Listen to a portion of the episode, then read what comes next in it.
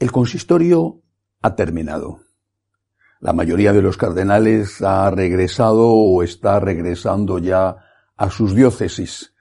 Ha pasado también la visita del Papa a la ciudad del Áquila, eh, donde está enterrado eh, Celestino V, el Papa que dimitió.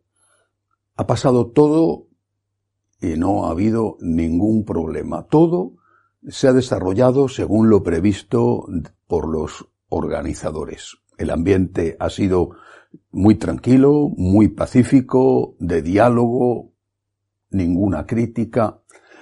Eh, claro que esto ha, sido ayudado por el hecho de que los cardenales no han podido intervenir en el aula magna donde estaban eh, todos reunidos, sino que han podido hablar solo por grupos lingüísticos. Pero, insisto, el ambiente en el colegio cardenalicio ha sido muy positivo, muy tranquilo.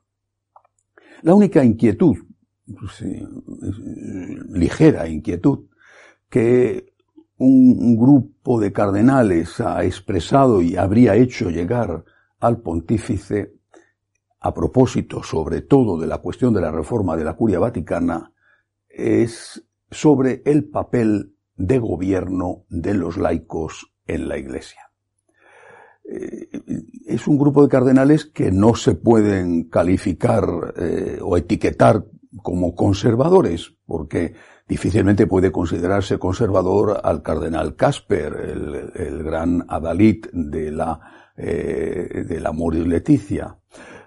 Y sin embargo, Casper es el que está al frente de este grupo, el que de alguna manera extraoficial lo lidera y se atreve a expresar sus opiniones. No solamente está Casper, ahí hay otros cardenales, como por ejemplo el cardenal eh, el todavía eh, prefecto del dicasterio para los obispos. El Concilio Vaticano II fue muy claro al respecto y dijo que inherente al orden sacerdotal, la persona ordenada recibía tres encargos, tres tareas, lo que se llaman los munera, tres servicios. Eh, estos servicios eran, en primer lugar, la misión, el servicio de enseñar, después el de santificar y luego el de gobernar.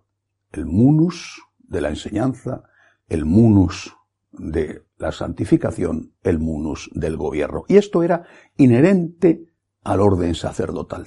Y vale, por supuesto, para el sacerdote lo mismo que para el obispo.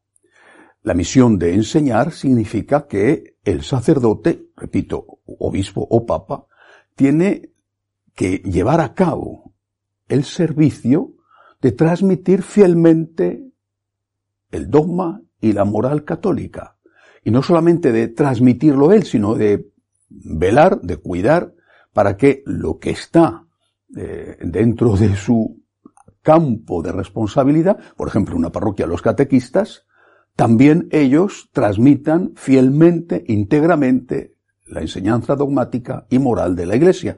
De lo contrario, los fieles laicos son engañados por alguien que se supone que tendría que transmitir esa enseñanza y le que está dando otras cosas, que está dando, por ejemplo, herejías muy bien camufladas, eso sí. La misión de santificar es la misión ligada, sobre todo, no únicamente, pero sobre todo, a la celebración de los sacramentos. Todos los sacramentos. De una manera especial, obviamente, la Eucaristía, la penitencia, que son los sacramentos que se reciben mm, eh, con más frecuencia. El sacerdote, por ser sacerdote, tiene esta misión, este munus. El munus, la misión, el servicio de santificar y lo va a hacer con los sacramentos, teniendo en cuenta que la celebración de esos sacramentos no es algo que se le concede a él para que haga lo que quiera, sino que tiene que celebrar esos sacramentos según la intención, la forma establecida por la Iglesia.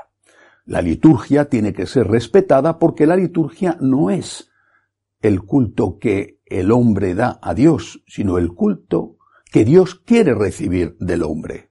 Es la forma en que Dios quiere ser honrado y adorado por los hombres. Por tanto, el sacerdote tiene la misión, el munus, de santificar lo tiene que hacer especialmente a través de los sacramentos, celebrándolo como Dios quiere que sean celebrados, es decir, como la Iglesia ha previsto. Tanto el munus de enseñar como el munus de santificar, servicio de enseñanza, servicio de santificación, no han sido puestos en duda con la reforma de la curia vaticana, que es lo que ha sido presentado, entre otras cosas, pero lo más importante que ha sido presentado a los cardenales en este consistorio. Pero hay una cuestión, digo, que ha generado una cierta inquietud, que es la misión, el munus del gobierno. El hecho de que los laicos puedan acceder al gobierno en la Iglesia no preocupa quizá que puedan acceder al gobierno en el Vaticano, puedan ser eh, presidentes o prefectos de un dicasterio, laicos, hombres o mujeres, sino el hecho de que eso pueda ser visto como una especie de ejemplo a seguir en las diócesis. Un ejemplo que implicaría o podría implicar diócesis gobernadas por laicos, hombres o mujeres, o parroquias gobernadas por laicos. Eh, eh, Benedicto XVI, en una de sus audiencias, eh, una de sus catequesis de la audiencia general de los miércoles, la del 26 de mayo del año 2010, hablaba de este munus de gobierno y decía que era algo típico propio del sacerdote propio del sacerdote y que tenía que gobernar en nombre de Cristo y con el poder de Cristo, no en nombre suyo o del pueblo, que le da el poder como el pueblo da el poder por una votación al presidente de un gobierno, al primer ministro, sino en nombre de Cristo con el poder de Cristo, tal y como Cristo gobernó. El sacerdote, por su ordenación, recibe este don, este encargo, este poder este servicio. El poder del gobierno lo mismo que recibe el don de la enseñanza, el servicio de la enseñanza, el don de la santificación celebrando los, de los sacramentos, el servicio de celebrar los sacramentos. Bien, pues esto, repito, pudiera cambiar y desde ahora podría ser que eh, ese servicio, ese munus del gobierno, no viniera directamente de Dios a través del orden sacerdotal, o no viniera solo a través del orden sacerdotal, sino que viniera del Papa, que es el que da el encargo. El Papa, y no Dios a través del sacramento del orden, el Papa es quien decide quién va a gobernar, quién no va a gobernar. No ya el sacerdote, o por lo menos no ya solo el sacerdote, sino que aquel que el Papa decida. Bien, los los, estos, este pequeño grupo de cardenales eh, ha pedido al Papa que, por favor, se lo ha pedido con un enorme respeto, por lo menos es lo que, lo que circula, eh, lo que hay en el ambiente, que habría habido este grupo que ha pedido al Papa que aclare bien cuáles son los límites del acceso de los laicos al gobierno en la Iglesia.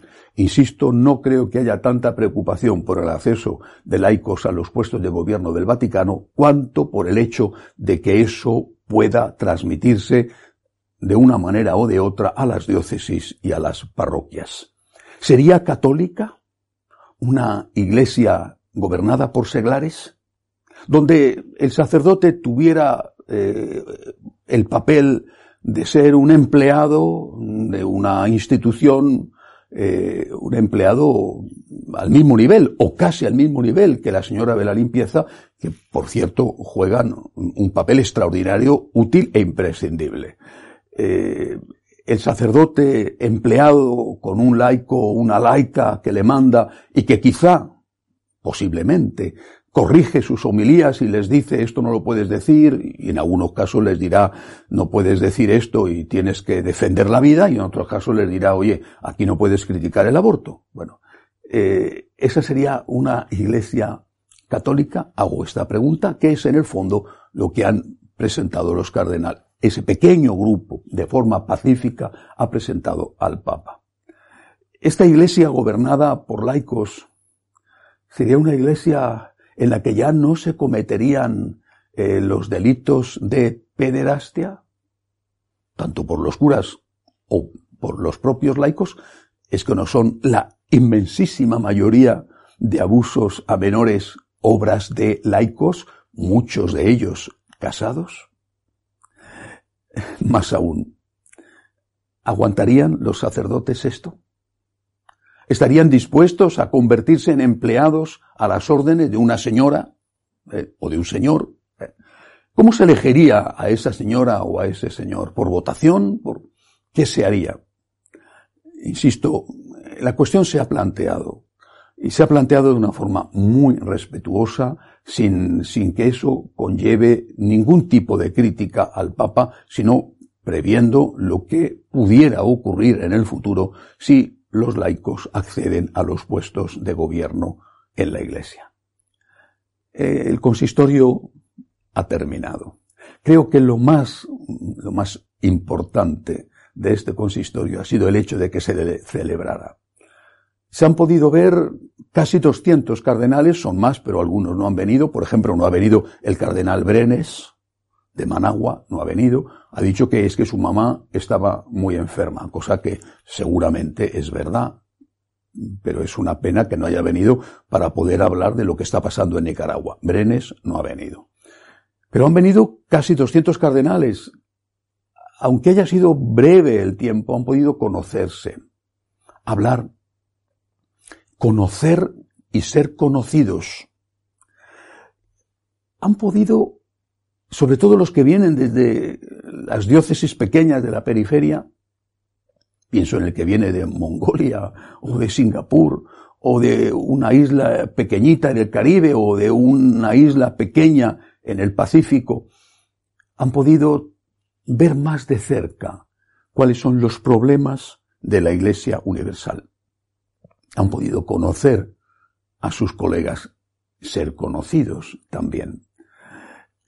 Todo se ha desarrollado, insisto, según lo han preparado los organizadores, no ha habido sobresaltos, el ambiente ha sido excelente, de cordialidad y de diálogo, diálogo limitado a esos grupos lingüísticos. Eso no significa que los cardenales no hayan estado hablando entre ellos y sobre todo pensando. Papa tiene casi 86 años. La mayoría de los cardenales actuales, sobre todo los que tienen derecho a voto, han sido nombrados por él. Yo creo que era lógico que no hubiera ni la más pequeña crítica o intento de crítica, al contrario. Pero eso no significa que no estén pensando cuáles son los problemas de la Iglesia a cortísimo plazo y qué características tiene que tener el que suceda cuando Dios quiera al Papa Francisco y quizá también qué nombre, qué persona puede ser el que sea el próximo vicario de Cristo. Los cardenales, estoy convencido, están pensando, están preparando ya el futuro inmediato. Bueno, pues yo creo que nosotros también tenemos que hacer lo mismo. ¿Cómo? No somos cardenales, pero sí podemos hacer algo muy importante, que rezar. Rezar para que al Espíritu Santo le den una oportunidad, que estoy convencido de que se la darán. Rezar, rezar por el presente y por el futuro, por un futuro que no sabemos cuándo será, pero que ya no puede tardar demasiado. Hasta la semana que viene, si Dios quiere.